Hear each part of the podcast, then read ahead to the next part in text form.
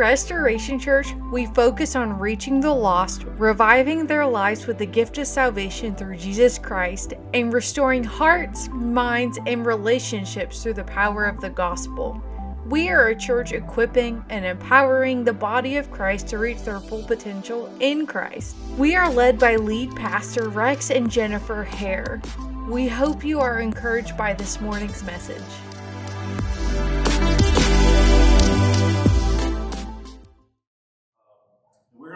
Start a sermon series today called The Power of Prayer. How many of us know that prayer works?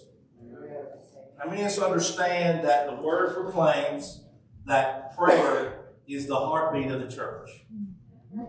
It's not about finances, it's not about buildings, it's not about music, it's not about, all these are important parts.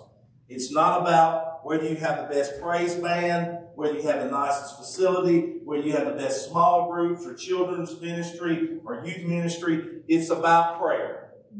Prayer is the communion of the believer to God. Amen. So stand with us and let's go to the Lord in prayer and ask God to anoint us for the preaching and teaching of the word. Y'all know I haven't preached for three Sundays, so everybody buckle your seatbelt when you get sit back down. No, I don't want you to. I want you to worship with me as we as we break the word together today. Let's ask God to bless us for the preaching and teaching of this word of His word. Father, we love you and we honor you and we thank you again for your word. It's a lamp unto our feet, it's a light unto our path. Father, we ask you to help us to hide it in our heart that we might not sin against you. Help us see the victory in it. Help us see the correction, the, the direction that we need from the Word. Help us to see the encouragement we need from the Word. Help us to see the sustainability that we need in your Word. Father, today we pray that everything we say and everything that we do would bring honor and glory to your name and your name only. God, I ask you to bless your people. ask you to anoint us for the preaching and teaching of your word. Give us ears to hear, not only ears to hear, but help us to be doers of your word as well and be changed for eternity. In Jesus' name we ask it. And all the church said amen. Amen. And amen. Amen. Anybody know the definition of prayer? Webster, I'm glad you didn't say I knew. The definition of prayer is by Webster says it is a solemn request for help or an expression of thanksgiving to God. Yes. How many has ever started praying before and the next thing you know you kind of forget what you're praying about and you kind of go off and you just kind of drift off into the Lord? Come on, that's called a spirit of prayer. That's called a spirit of prayer. How many has ever found it hard to pray at times? Come on. Y'all gonna get honest with me today? I thought the pastor was the only one that finds it hard to pray at times. Sometimes it's going to be hard to pray. That's the reason the Apostle Paul said in Ephesians 6 that we are fighting a war. It is warfare. How many get up every day and everything's good and all the birds are singing and all the laundry's clean? Come on. And the house is spotless and the kids have been great and their good grades are good and your husband brought you flowers yesterday and the grass has been cut. Come on. I've lost half of y'all already. There's no weeds in the flower beds. The dog didn't tear anything up in the yard. Y'all, y'all, you know, y'all know where I'm going. Everything you just got a raise on your job. Amen. Come on. Your wife says hey when she looks at you. It's not like that. How many of us know that when you watch a movie, come on, I'm, y'all gonna help me today? Anybody ever watched any Hallmark movies? I got a Hallmark type of anointing. Their hair's perfect. They wake up in the morning and they they got the perfect little cupcake shop. They got the perfect relationship. Guy goes off, has to, works for a multi-billion dollar company, is successful, but he just don't feel, and he goes home because his grandmother and grandfather had passed, and they've left him the, uh, the local hardware store, and he goes home and falls in love with his high school sweetheart. Yes. I'm telling you guys, I could make billions of dollars. What am I doing preaching? but the point I'm trying to make is everybody don't get up in the morning with their makeup fixed and the house clean and all the bills paid. Come on, and no stress in your life. This thing we're living is called spiritual warfare. Yes. You are in a fight for your home. You are in a fight for your children. You're in a fight for your family. Come on. Yes, mm. Sometimes we're just in a fight. Come on. Amen. Sometimes we just feel like we're in a fight. Mm. But today I want to talk to you about different prayers in the Bible. and the ingredients that made these prayers work. And I want to talk to you about what the Lord's, the Word of God calls prayer. The Word of God prayer refers to prayer as a multifaceted communication of believers to the Lord. Mm. How many's ever prayed and it come easy? Now I lay me down to sleep. I pray the Lord my soul to keep. If I should die before I wake, I pray the Lord. That's the most brutal prayer ever. Mm-hmm. You know, listen to Tim Hawkins do that one. He's a Christian comedian, by the way. No, it's a bedtime prayer that we've said for years. But how many has ever prayed the Lord for Lord's Prayer? Yeah. Our Father who art in heaven, hallowed be thy name.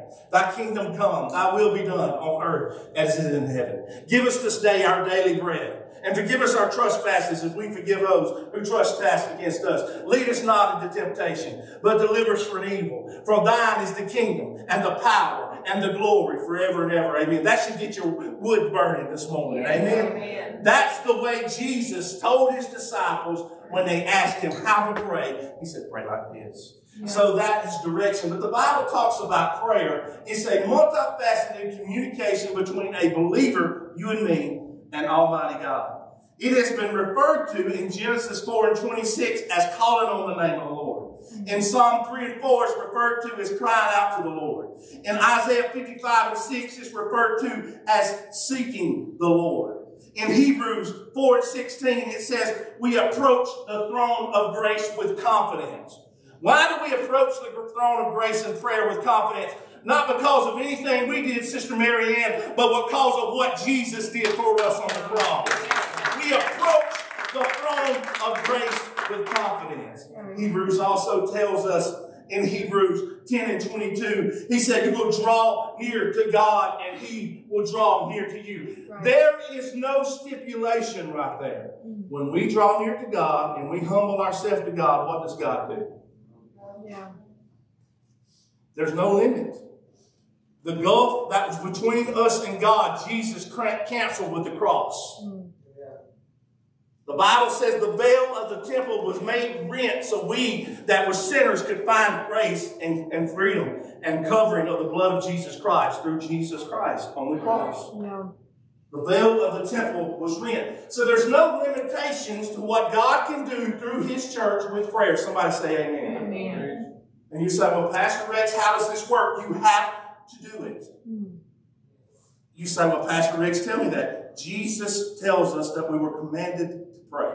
Mm. The Word of God in the Old Testament, 1 Chronicles 16 and 11 says, seek the Lord continually. It says, seek the Lord for his strength. Continually seek him. Now, not everybody that has a job and has a life can get up and just pray all day. But can I ask you this one question for a moment? When you're in duress and your life's falling apart and you're needing an answer for God, is prayer more important? when I'm in a, a, position or situation that I'm needing God to break through and come through for me, is prayer more important? Is it more important than watching more of a news feed on Facebook? Come on, I'm preaching to the preacher this morning. Is it more important than Fox News or ESPN? Come on. I'm preaching this morning. Prayer is important when we're needing God to move on our account. But can I tell you, Jesus said it like this. We don't wrestle and we don't fight a fight without the word of God. Jesus was taken into the desert, into the, into the mountains of the desert, and he was on a fast. And immediately the Bible says that Satan come to him. And he began to tell him things like, well, you're the king of all kings and the Lord of all lords. Why don't you just, I'm paraphrasing, why don't you just cast yourself down off this mountain? You're hungry. He knew Jesus was in a fast. Anybody ever fasted? You, you won't see a hamburger or a steak commercial for two weeks. Go on a fast and they double down on it. You'll see everything you want to eat. That's things you don't even like, you begin to want to eat them. Y'all know I'm gonna make y'all, I'm gonna make y'all laugh and make y'all hungry every Sunday. That's the given, right? Right. That's what I'm anointed to do, make you hungry, okay? Right. So we understand that Jesus was tempted and he was hungry, and the Bible says what happens when we don't eat? We get our body has to replenish itself from the nutrients that we get from food and water. God made us that way to eat. So he began to get weak, and Satan began to tempt him, if you're the Son of God, like you say you are. Notice Satan always comes with a lie. Somebody gonna help me today? Right. If you're the Christian you say you are, why is not God answering your prayer? Right. If you're so anointed, if you're full of the Holy Spirit, why is not God moving for you? Right. If he's really said who he says he was, he had already moved on your account. I'm gonna, I'm gonna preach today, so y'all might as well help me. Right. Can I tell you today, it's not a lot of times whether God will answer a prayer, it's whether you have gotten the answer yet. Come on now. Maybe the answer that we're getting from God is not the answer we wanted. Right. Right. Maybe God allows us to pray the will of the Lord, thy kingdom come, mm. thy will be done on earth as it is in heaven. Give us, give us, give us. Who is he giving us? That's me and the Holy Spirit. That's the communion. Jesus is not here. Now I'm just going to hurt some of y'all's theology. Jesus is not here in the person no more. But there's this person called the Holy Spirit. He's here with us. Jesus is at the right hand of the Father, but He's given us His Holy Spirit, Cody, to guide us and protect us and to keep us and to even show us what to do. Right. Anybody ever had the Holy Spirit just tell you what to do? Right. How many has ever had the Holy Spirit to tell you what not to do? Yeah. Holy Spirit ever shut your mouth when you want to say something to somebody? Oh yeah. You don't believe the Lord to do it? Go be a teacher. Yeah. Those little smart mouth kids. Just, hey, I ain't gonna do that. You gonna do what we what you gonna do is get out of my classroom. But the Holy Spirit makes me stop right there. Mm. Because I want to do next is pull the belt off, take care of myself. But I can't do that. I'll get fired. And that may be what a lot of them do- need. Come on, amen. All the church said amen. But the point is, of the matter, anybody ever made you mad and you want to say something? And it's like in the Roman armies on the inside of your mouth, beating on your teeth, saying, say it, say it. I already, mo- I made most of you, most, uh, most of you guys laugh already. But the Holy Spirit is saying, don't say it. Don't say it. Don't say it. Walk away. Is that hard to do? Yeah. Is the walk away hard to do? That's one of the greatest strengths of the Holy Spirit. We like to watch the manifestation. We like to see the signs and the wonders follow the believers. That's what we believe for in the last days. But one of the greatest manifestations of the Holy Spirit is the Holy Spirit shut up. Yeah. I don't know why I'm even saying that, but I'm just telling you, he shut my mouth. Well, that's hard to do. Y'all all know that. All the church said amen. Yeah. Psalm 105 says, Seek the Lord his strength and his face forevermore. 1 Thessalonians 5 and says, 17 says, Pray without ceasing. And I'm going to touch on that for a moment. How, Pastor, you may ask, how can we be a person that prays without ceasing? It's not literally us praying continually, it's our mindset being on that of prayer. Hmm. Yeah. Because you can't pray without ceasing, literally pray. And I you say, well, some people can because they work by themselves. But I'm one of those people, I'm like squirrel, you know. Yeah. Anybody like that? Yeah.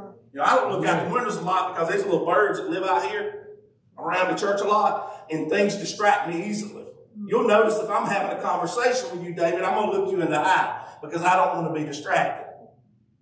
All the guys said amen. Amen. And the wife said, I thought that was just because I was talking to you, right? Come on, y'all, get some freedom. It's, it's, it was a joke. Now, y'all missed it. It is a joke. So, a lot of times we have to focus in on praying. He said, pray without ceasing. Why did the Apostle Paul challenge the church at Thessalonica to pray without ceasing? Because he understood that he fought and you're facing real devils. Yeah. You ever thought about facing real devils? Mm-hmm. You know, the old Pentecostals used to say it like this Bless God, Pastor Rex, higher rebels, bigger devils. Anybody ever heard that? Like, don't be putting that on me. You know, the devil that we're up against has one size. He's called Satan. He's got one size. Yeah. And he's already defeated. He was defeated on the cross. Come on, y'all gonna help me do that? Right. So I'm not gonna magnify and glorify him and his kingdom. No. He is a liar and the father of all lies. You know what I'm going to do? I'm going to magnify my God. I'm going to tell Satan how big my God is. Yeah. Because a lot of times we said, we get up, bless God, Pastor Rex, that devil's been on me. But you've got the authority to rebuke him in the name of That's Jesus. right. Right. Pastor Rex, the devil's been doing this and coming against my home. Men of God, stand up and pray the devil off your home. Yeah. He said, well, Pastor Rex, I don't believe in all that. You don't believe the word of God because you're the priest of your home, men. Yeah. Amen. You have the authority. If you're a believer in Jesus Christ, you have the authority to speak blessing over your family. Right. Cody, you should be blessing them girls because it's the commandment of the Lord. There's nothing wrong with you taking your little girls and picking them up and saying, God bless my children. Keep your, let your angels encamp round about them. Protect these girls. Help them to grow up to serve you and to love you and to be what you want them to be. That's the blessing of the Father. You know God will do that, will bless that. That is a prayer that's for sure to 100% chance to be answered because that's the blessing of God. That's the word of God. Yeah. And you say, well, Pastor Rex, how do I get God to hear my prayer? If you want a 100% chance of God hearing your prayer and answering your prayer, pray the Word of God. Mm. Yes. How do I pray the Word of God? I've got to know the Word of God. Right. I've got to read the Word of God. I've got to focus on the Word of God. Paul said it like this in Ephesians chapter 6, verses 17 and 18. He said, Take the helmet of salvation and the sword of the Spirit, which is the Word of God, and pray in the Spirit on all occasions. Stay alert, persistent, praying for all the saints everywhere. There's a bunch of stuff going on right here. Amen. There's a bunch of stuff going on right here. He says, Take what? You ever see a football player without a helmet on? That's dangerous, isn't it? Go watch Division One. Go watch SEC football, Brian. Those guys are going to be buckled up, have their pads on and their helmets, and their chin straps are going to be buckled up. You know why? Because they're going to war. They're in battle. They're going to have their armor on. They're going to have their pads on. They're going to have their armor on. They're going to have that helmet stra- strapped up tight because they're in contact. Can I tell you, Paul referred to it as a Roman soldier because he knew they would understand that the Roman soldiers always had their what? Helmet. They had a helmet on to protect their head. Why did Paul tell us to put our helmet on? What is in our head? Come on. Some of you women say nothing.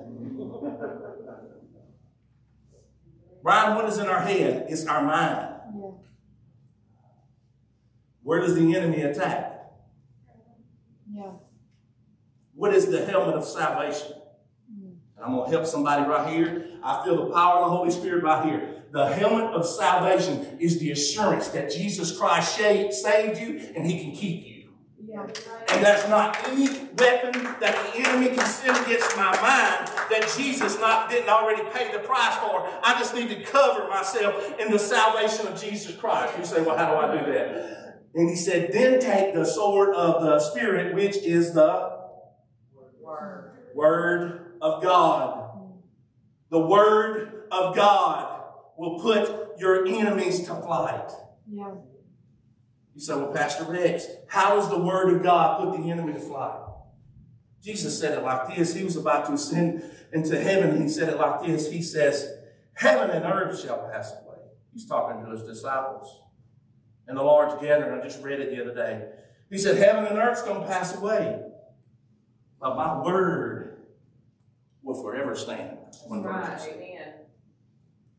Verse. Amen. Can I tell you today? Economies rise, nations rise and fall. But the spoken word of God will be fulfilled. Not one jot or one tittle is going to be missed. Yeah. And you say, well, Pastor Rich, why do I need to know the Word of God? Because the Word of God, the sword of the Spirit, and the helmet of salvation protect my mind to speak the Word to put the enemy at flight. Yeah. Right. James said it like this resist the devil, and he will. Mm-hmm. James was who? The half brother of Jesus. Mm-hmm. Do you know that Jesus, James didn't originally believe that Jesus was the Messiah? Mm-hmm. And he was his half brother. But James said it like this resist the devil, and he will flee from you. Yeah. Why do we need to resist? First Peter tells us that the enemy is like a roaring lion. He has come to kill. He sit, uh, roams around David like a roaring lion, seeking whom he may devour. Can I tell you today? And you say, well, Pastor Rex, don't scare me to death. Don't beat me up today. I need some encouragement. Can I tell you today? The devil don't just want your life. He wants your family's life. He wants your children's life. He wants your home. He wants your sanity. He wants everything about you. He wants it. Yeah. Right. And you say, well, the devil just don't really hate me. He hates who you serve. Yeah. When Jesus walked up to the man in the Gadarenes, he didn't know, he didn't know that man. He didn't know, he didn't know, uh, he didn't know him. He had never met him before. But Jesus walks up to him, and the, the Bible says the demon spoke to him. Mm. Why have you come here to torture us? And Jesus said, Oh my, shut up. What's your name? You know what Jesus said? I want you to shut up. I want you to tell me what your name is. He says, We are legion because we are many. Yeah. And Jesus cast them out. Can I share something with you today? God has given you the power to cast out demons. I'm just scared some folks. Mm. God has given you the power, Colin, to walk up to somebody who has a demon in them, and you know Jesus to cast that demon out. You know how you get that demon to come out through the Word of God. They, they gonna know that you know Jesus, but they also gonna know that that Word of God, I can't stand against it. Because the Bible tells me in John chapter 1 that in the, in the beginning was the Word, and the Word was with was God, and the Word was with God. And all this from the beginning. So Jesus was there at the beginning. He is known as what? The Word. And the Word sets our enemies at flight. I've been watching these videos of out in California, of all places, in Oregon. They have these revivals, Brian, in the park. Yeah. Have you seen these? They're having these revivals in the park, and they're casting out demons and people being filled with the baptism of the Holy Spirit in a park. It's not a church. Yeah. They got one microphone and one guy playing a guitar and leading in worship, and they got one woman that was a drug addict and a Satanist that's sitting there casting out demons after she found Jesus. Mm, wow. And people are being saved, sanctified, and filled with the Holy Ghost and ghost and demons cast out in a park Yeah. because the church don't belong in a building. Right. And God is showing his manifestation of his power through normal believers. Yeah. I'm going to pull up a clip of it and let you watch it next Sunday for a moment. He said, Well, Pastor Rex, I don't know about all that stuff. Read your word. Yeah. He told his disciples, I'm going to give you power to tread over serpents. What was he talking about? Mm. He's talking about demons. Yeah. Who was the serpent? The Bible says in Genesis that he was more subtle, he was more cunning, he was a liar, Yeah. he was smooth. The enemy don't come at you with something harsh. Look, the, the enemy don't come at a man trying to get him to commit adultery with some ugly woman. She's going to be beautiful. Come on. Yeah. Right. Yeah. The enemy's not going to make you enjoy a party that's planned. And they sitting there and the music's not turned. It's going to be lit. Right.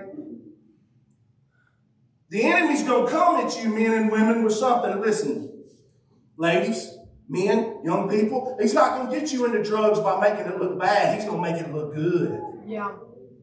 But the Bible says in the end it leads to destruction. Right. Proverbs tells me that I need to stay away from the wayward woman. I don't know, I might be talking to somebody today. Because in the end it leads down to death and the grave. Right. And you say, well, Pastor Rich, how do I know that? Because I read the Word. Right. It gives me the power to overcome. Now, Jesus is telling his disciples this right here. He said, The things I do, you're going to do. I might say that word. The things I do, you're going to do what? Me one more time. Things I do, I'm going to do. You're going to do. So who are we? We're followers of Jesus. It's got real quiet. Everybody's thinking about Sunday lunch. We're his disciples. We're his followers. Now, we teach as Pentecostals that the works of the Holy Spirit and the manifestation of the Holy Spirit. We don't teach nothing that's not in there. Go read it for yourself. Are latter day promises for the church. And I don't believe, Miss Tracy, it's just going to start happening in the church. I believe that the revival is going to start happening out here, and it's going to affect the church. Yeah. But what happens in here, it affects what happens out there. Right. You know, I was praying a couple weeks ago, Regina, and I was very down, and I was just laying all out there that morning, telling God, "Okay, God, why ain't we here? Why ain't we there? Why can't I see this? Why can't we see this in the church?" And, and the Lord just reminded me, "Hey, all this ain't your fault. Yeah. This is not your fault." This is a broken world, but you still have the answer. Keep preaching the truth. Keep loving on people. Keep helping people. You know, the enemy of contentment in Jesus is comparison. Right. As pastors, we compare our churches to people. Fathers, we compare our houses and our homes and our families. Come on. Mm. Yeah. We, we compare everything. We compare our vehicles to everybody else. Yeah. We compare our lifestyle. We compare our boats, our jobs. And, and, and like the, the minister at Breedstead said a couple Sundays ago, what we do is when something happens to our job, our association and our identities in our job not in who we are as Jesus, as followers of Jesus Christ. Right. And then when that problem in life and that trial comes up, we're identifying, calling, well, who we are. That's what I do. Yeah. Who I am is Jesus, is a follower of Jesus Christ. Right. What I do is my career. Come on. Right. Right. So a lot of times when things happen, we blame God. Right. My identity is not a career tech teacher. My identity is a man of God. Right. My identity is a pastor. Mm. But being a pastor don't get me to heaven. Knowing Jesus gets me to heaven. Right, right. And the effectiveness of what I do is just the calling God has put on my life. And I'm talking to somebody today. Right. Whenever you associate yourself and your life success with what you do, you're missing the identity of who you are in Christ. Right. Whenever we think that if my if I don't have a good day at work or my company's not successful or my church, come on, this is an attack of the enemy. Right. That my church don't look like everybody else. See, God don't want restoration to look like everybody else. Right. He wants restoration to fulfill the call and the vision that He's put on our lives. Right. So is it going to look different? Yeah. These churches in this park, they look different, David. I, I watching one video and this guy's walking up, David. He's walking up in the service. And you know what he's doing, Tracy? He's smoking weed, walking up in the church. And you can tell the dude's tore up from the floor But he walks up in there and she begins to, this lady's preaching. That's going to scare a lot of people too. Yeah, ladies preach. Amen. We didn't have ladies here, we wouldn't still have a church here. Because all these men come along, we had a bunch of ladies at work. I'm helping somebody's theology today. Right. Right. But she begins to share the word of God and how God delivered her from a, being in a cult. And then she said she was agnostic. She didn't even believe in God. And then she was all strung out on drugs, and she began to share her testimony. I watched this guy, they were video, and this guy sitting there smoking his weed. All of a sudden, he drops and puts that weed out, and he begins to listen, and he sits down on the grass. Mm. You know what happens? The word of God begins to go forth that won't return void. Right. And the Holy Spirit that loves this man just like he loved that woman began to deal with his heart. He was the first one on his face on the grass committing his life to Jesus Christ. Right. Because the gospel of Jesus Christ will not return void. It don't matter if it's in a park. It don't matter if it's in a crack house. It don't matter if it's at Walmart. It don't matter if it's Restoration Church. The word of God will not return void. Amen. It will accomplish what God wants it to accomplish. And it happens through prayer. Mm. The catalyst to the church is prayer.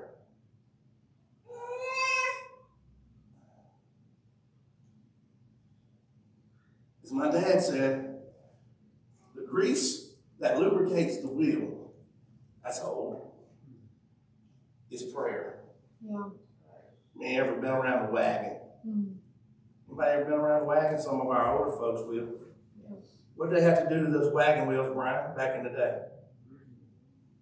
They had to pull them off, and they took a stick with a like a big syringe, a big pad on it, and they put grease and packed those wheels with grease.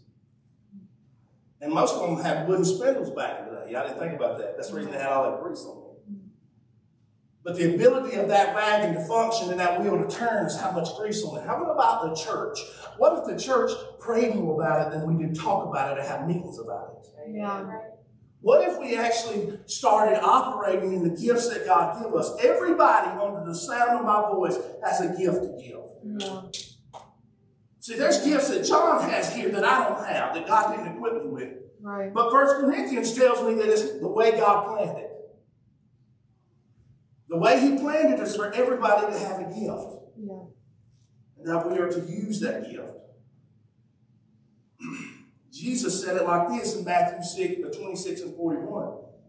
He said, Keep watch and pray So you will not give in to temptation. He's talking to his disciples the night before he betrayed, right? Mm. He says, Be watchful and pray so you don't give in to temptation. He asked them to do what? What did Jesus ask them to do? Pray with me for just one hour. Yeah. You know what Jesus saw, Colin? he already saw Peter deny him three times by fire. Yeah. He already knew that Judas was coming in the morning to kiss him on the cheek. Come on, I'm being real here. Jesus already knows what we're going to go through next week. Right. So if he knows, Jesus said in one place, he said it like this What man, come on, how many warriors I got in the building? Come on, get some freedom today. Yeah. Jesus said it like this He says, What man can add one minute Yeah. To his life worrying about tomorrow? Mm. Right. Matter of fact, you're missing the blessing of today worrying about tomorrow. Yes. Right. Come on. I'm going to give you a testimony. This is something God did in my life. Had a meeting a couple weeks ago, week and a half ago. Cody had to buy some weld machines. They're extremely high. They're like everything else, they're high. Mm. I went into this meeting, wrong weld machines for the building's wired. Long story short, going to this meeting, need weld machines. They're going to have to take back three of the weld machines that's never been used. How many know companies don't like to do that when something sits there for two years? Right. All again, I said, God, this is my prayer time. Give me a favor today. Yeah. Give me a favor. You know what I can spend? I'm asking you to give me a favor. The guy calls me back. I send him, this is what I got. This is the problem I have. This is the weld machine I need. That weld machine is double what the one I got before I got to buy. This is what I got to spend on it. Guy calls me back says, we'll take the weld machines you got back and give you full price, less 10% of restocking. Wow. Wow. Wow. I'm not through. I go on the next day, got a new piece of equipment coming in my welding shop. Go the next day, guys gives me a bid. This is what it'll cost to wire your new table saw. This is what it'll cost to wire your table, your plasma table. Next day, a guy calls me and says, I want to come by the shop. He just hired three of our kids this year. I'm just talking about favor. He walks in and says, Hey, did they send you a bid on what it would cost to fix the, do this electrical wiring for your plasma table, plasma table, and your table saw? I said, Yeah, they did. Here's what it is. It was several thousand. Mm. He said, We're not going to charge anything. We're going to cover that. Labor, expenses, materials, and all. Wow. I shut my door.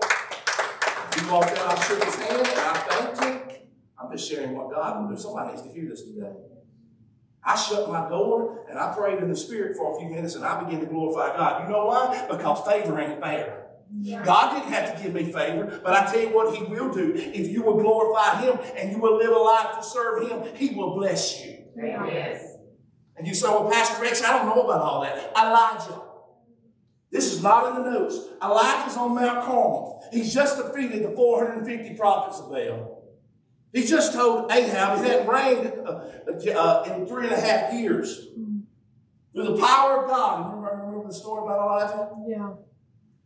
And he tells Ahab, which is a wicked king, right? He's worthless, Ahab is. But he tells him, I tell you what, I want you to do. I want you to go ahead and saddle your horses and get on your chariot and head towards Jezreel because I hear rain. Yeah. It hadn't rained in three and a half years. At his word and his prayer, God had stopped the rain. Right. And I just says, I hear, and I said, Cindy, I told you I was, you know, Mary, and I was going to share this this morning. I shared this in a Sunday school class this morning. He says, I hear the uh, sound of the abundance of rain. I just know we, we've been getting some show enough rain this year. That's right. You know, I stand in the yard the other day, putting out sod. I was thankful for rain. Four pallets of sod. You know what I figured out the other day? David putting out four pallets of sod. I'm old, fat, and not as young as I used to be. And that sod's heavier when it's wet. It's been sitting on the truck. It rained that night. But the next day I got up. True story. I got up and it was cloudy all day and it rained. I wouldn't have made it without the rain and the cloud. But to go back to Elijah. Elijah gets on his knees. And the Bible says he buries his head between his knees. And he says, God, you got to move again. Yeah.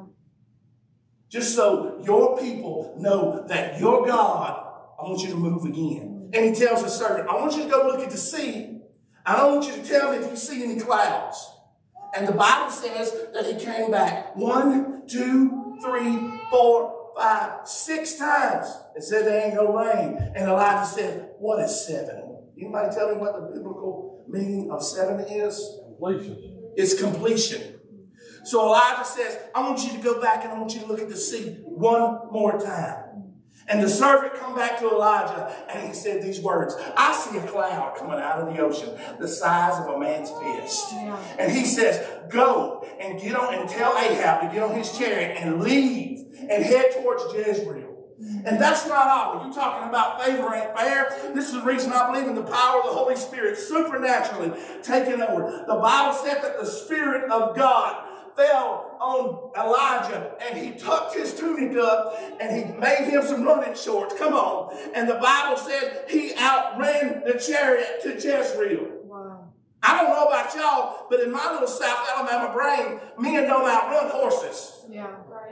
But I won't tell you what God will do. Hold that When you get in the throne room with God, He will give you supernatural power that will change your life and help you arrive at the destination and give you favor and increase when you need it because He is God. Oh, yes, amen. Hallelujah. Yeah.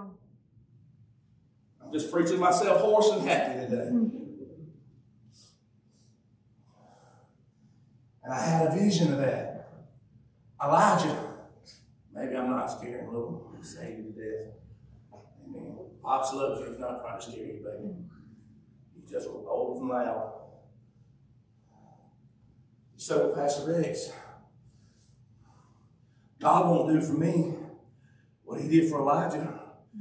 Go with me to the book of James, chapter 5. Remember the story about James? Jesus' half brother didn't originally believe that Jesus was the Messiah, you know, but was converted and preached and gave his life for the gospel. James says it like this. He says, God is a God that honors his people. Elijah was a man like me, yet he prayed that it would not rain on the earth for three and a half years, and it did not. Yeah. Then he prayed again, and the heavens gave their rain. So God can take Elijah. We love hearing about the Elijah that's putting his running shorts on and putting his Adidas or Nikes or whatever he was running. You know, I don't know what kind of sandals he had on, but he had some pretty, pretty cool sandals if he's going to outrun a chariot. Yeah. I don't know. They may be Moses or John. I don't know what brand they were. I'm just telling you, God anointed him that day. You say, well, I like that Elijah. I like that Elijah that calls down fire from heaven. Everybody likes the Elijah that calls down fire from heaven. Everybody likes the Elijah that defeats the prophets of Baal, then commands Ahab's army to go destroy every one of them. Don't let one of them live. Everybody likes the Elijah that hears in his spirit the sound of the abundance of rain. But nobody likes the Elijah that a chapter later is laying under a tree asking God to take his life because he's scared of a Jezebel. Yeah. And that's the reason James says, think about Elijah. Think about the one that's calling down fire from heaven because God hears him. And think about the one that's laying under the tree asking God to take his life. Yeah. Because all of us got a little Elijah in us. Come on. Right. All of us have got those times in our life when we don't think God's going to come through, and all of a sudden He does. Right. I shut my door to my office and I heard the Holy Spirit say to me, Didn't I tell you that I was going to bless you when I gave you this job? Yeah. Now quit doubting me. Yeah. And you know what I did? I forgot about all those guys that already that I work with that's outside that door in that shop that already know that I'm Pentecostal and crazy and just a little bit turned up. And I worship the Lord a few minutes. You know why? Because I made a landmark right there. Right. And it's not just affecting me, but it's affecting every kid that will come through that door that needs to know about Jesus. And you said, Pastor Rex, I don't believe in all that. Do not limit God, church. It's not just about what He's going to do here, it's what He's going to do out there. Right. And we're looking for revival to happen at an altar, and it will do that. But revival happens in our own homes, in our own altars. Right. That's where revival happens. Hallelujah. Hallelujah. When we see revival in our homes, we'll see revival in our churches. Yes, amen. When we see revival in our homes, we'll see revival in our streets. We'll see revival in our jobs.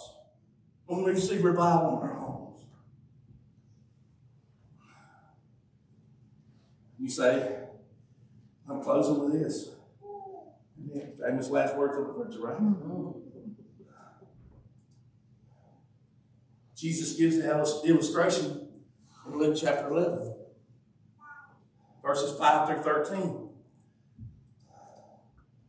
How many is like going to sleep at night? Come on. How many like to be woken up at night? How many like to hear weird noises in the night, singing and standing? Cats on your porch making you think somebody's breaking in the house, whatever. Coons, whatever cat thing. Now I got a dog. He just barks. He barks at his tail, he barks at shadows, he barks at trees, he barks at the sky, he barks at humidity. It doesn't matter, he just barks. He's not like Bella. I've been praying for my dog like Bella for a long time. Bella's just chill. Now, we're not even talking about Trent.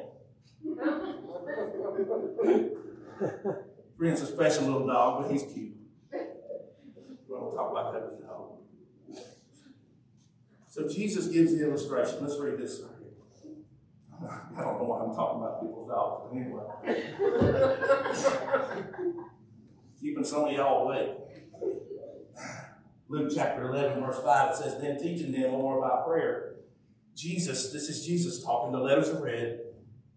He used this story. Suppose you went to a friend's house at midnight wanting to borrow three loaves of bread. What are y'all going to think? You crazy folks, Walmart's open 24 hours a day, right? A friend of mine has just arrived for a visit, and I have nothing for them to eat, for him to eat. And suppose he calls from his, calls out from his bedroom, "Don't bother me. The door's locked for the night, and I and my family and I are all in bed. I can't help you. But I tell you this: though he won't do it for friendship's sake, if you keep knocking long enough, he will get up and give you whatever you need because of your shameless persistence." And also, I tell you, keep on asking and you will receive what you ask for. Keep on seeking and you will find. Keep on knocking and the door will be open to you. For everyone who asks receives, everyone who seeks finds, and everyone who knocks, the door will be open. Your, your fathers, if you if your children ask for fish, do you give them a snake instead? Or if they ask for an egg, do you give them a scorpion? Of course not. So if you sinful people know how to give good gifts to your children, how much more will your heavenly Father give the gift of the Holy Spirit to those who ask Him? The reason the guy got the guy out of bed to get up and get him the loaves of bread, I'm using this is just a parable Jesus is telling. But it's a very powerful lesson. It's because he kept knocking on the door. Now, if I come to your house and I keep What are you gonna do? I know what some of y'all gonna do. Y'all gonna rack a slide before you go in the door. Amen. All the church said. Amen.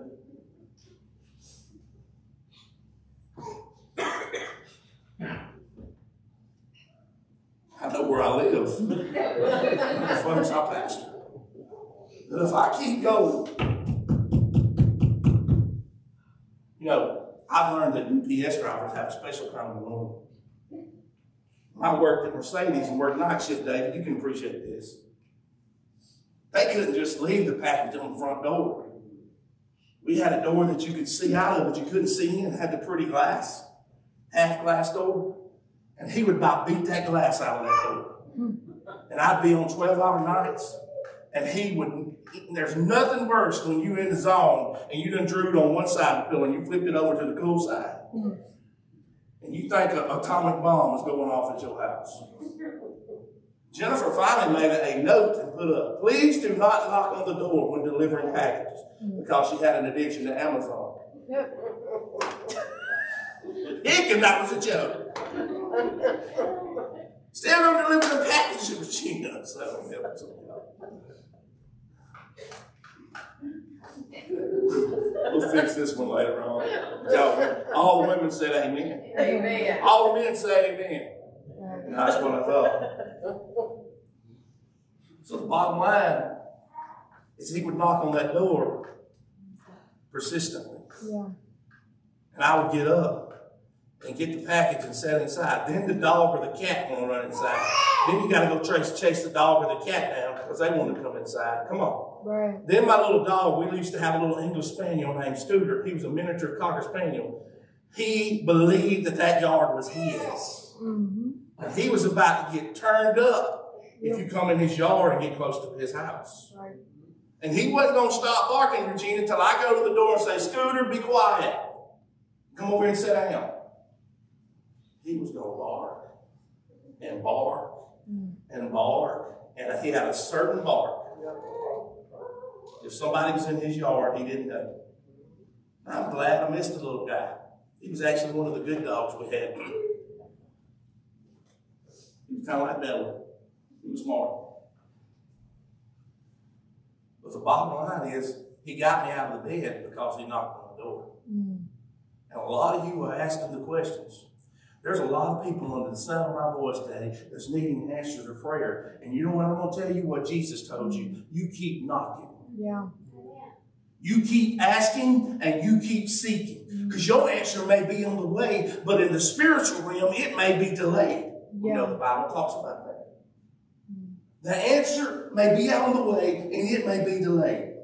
You say, well, Pastor Rex, do you still believe in what God's got you doing here? I know that God is giving me a harvest because I prayed unto the Lord of the harvest for laborers. So when they come in here, I'm not going to be surprised. I'm just going to plug them in. Come on.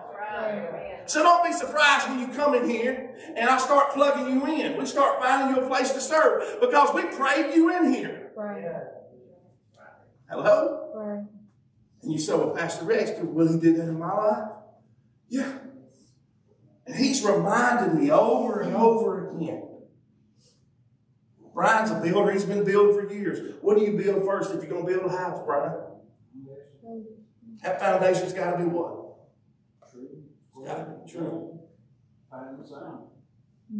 Because if you build a house and the foundation's not steady and not right and not up to code or specs, what's that house walls going to do? What's the roof going to do?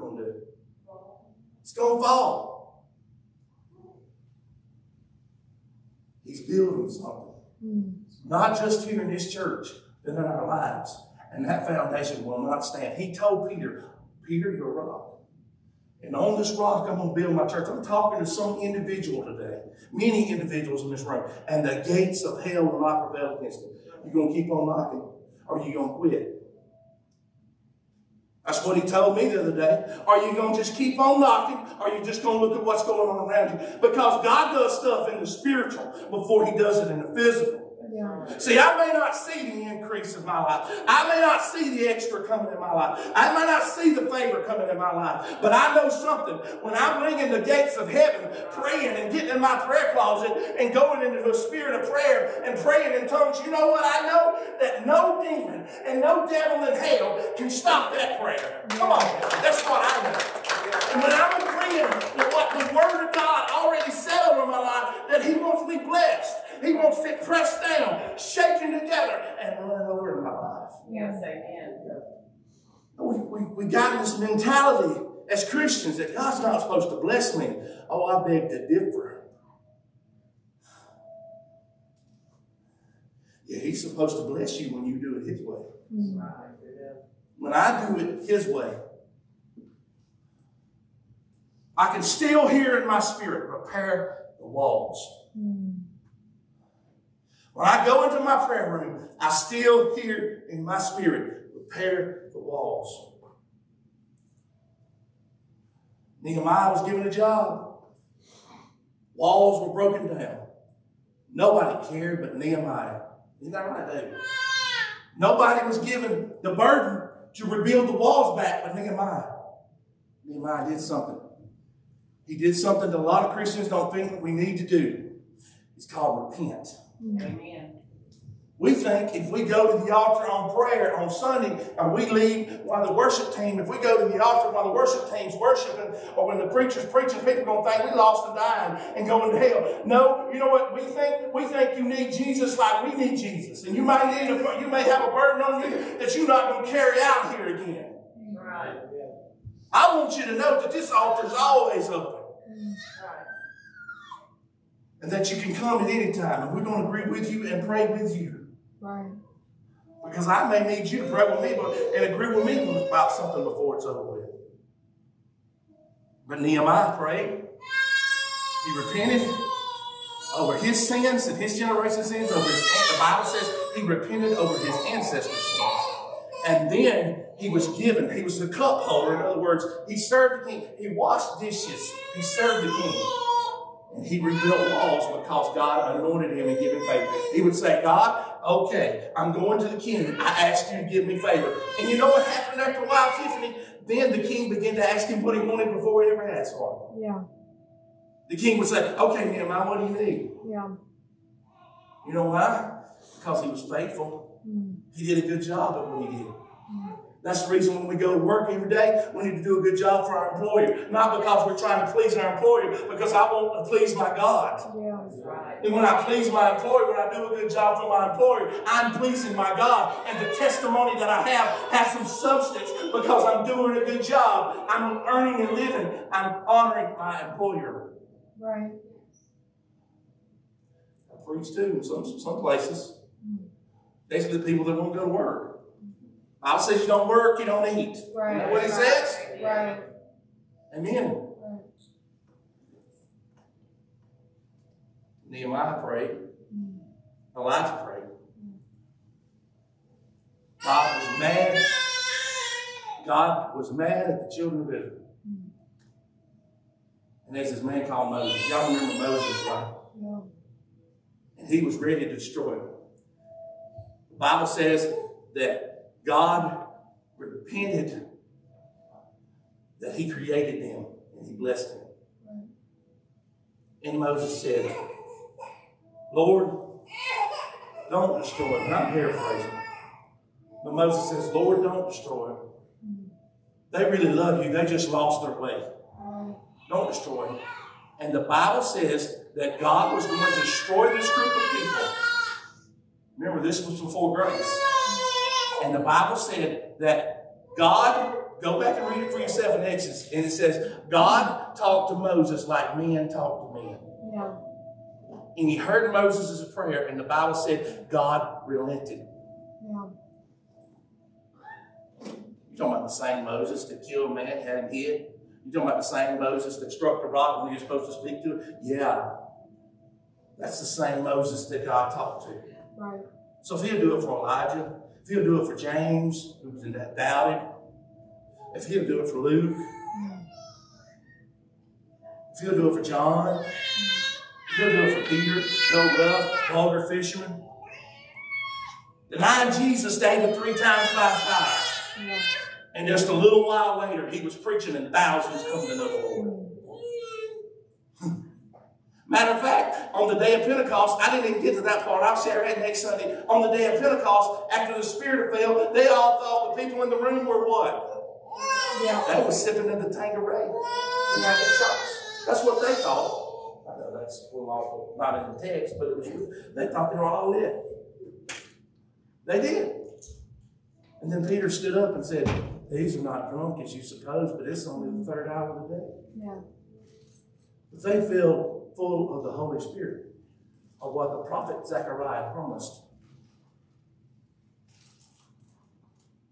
He stood up. And then a few weeks later, the Lord's giving him visions and dreams.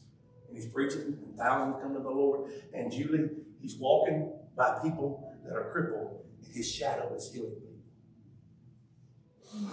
Wow. You believe that God's going to do that in his church in the last days? Yes.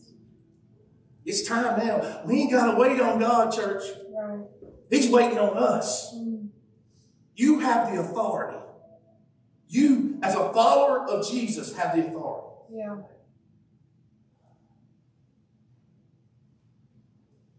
But I can't ask God to take me to somebody that needs to forgive when I got unforgiveness in my life. Yeah. I can't ask God to help me get somebody through bitterness when I got bitterness in my life. All I got to do is repent of it and He'll forgive it. I don't have to beg Him for it. Come on. Yeah. I don't have to plead for it. I just got to ask for it. That's where we're at. So this thing called prayer, it works. It works if we do it. Yeah. It works if we keep on. I know y'all don't want me to be on the wall again, right? Keep on knocking. Keep on seeking. Keep on pressing. A lot of you coming here today, a lot of you been fighting the same battle that our whole church is fighting discouragement. Come on, I'm being real. Yeah. People don't think the pastor senses it. I sense it. But you know what I'm going to do? I'm going to put my hands to the plow and I'm going to keep pressing forward. Right. I'm going to keep asking God to bless me, and I'm going to keep asking God to use me. I'm going to start speaking life. I'm going to keep on speaking life over your family. That's what I did this week. You said, well, things are different. I, I, I know I pray. I pray God to bless your life and to use you and to anoint you and to open up doors. And through those doors open, and God opens those doors, I'm going to shout in the hallway. I'm going to keep praising Him in the hallway, church. Yeah. He may not, he may not open the door yet, but I'm gonna praise him till the door's open. Come on, I'm talking to somebody. Yeah. You keep on asking. Mm. You keep on seeking. You keep on knocking. And the doors will be open to you. Let's pray together. Father, we love you. And we honor you. We praise you, God. You are faithful, God.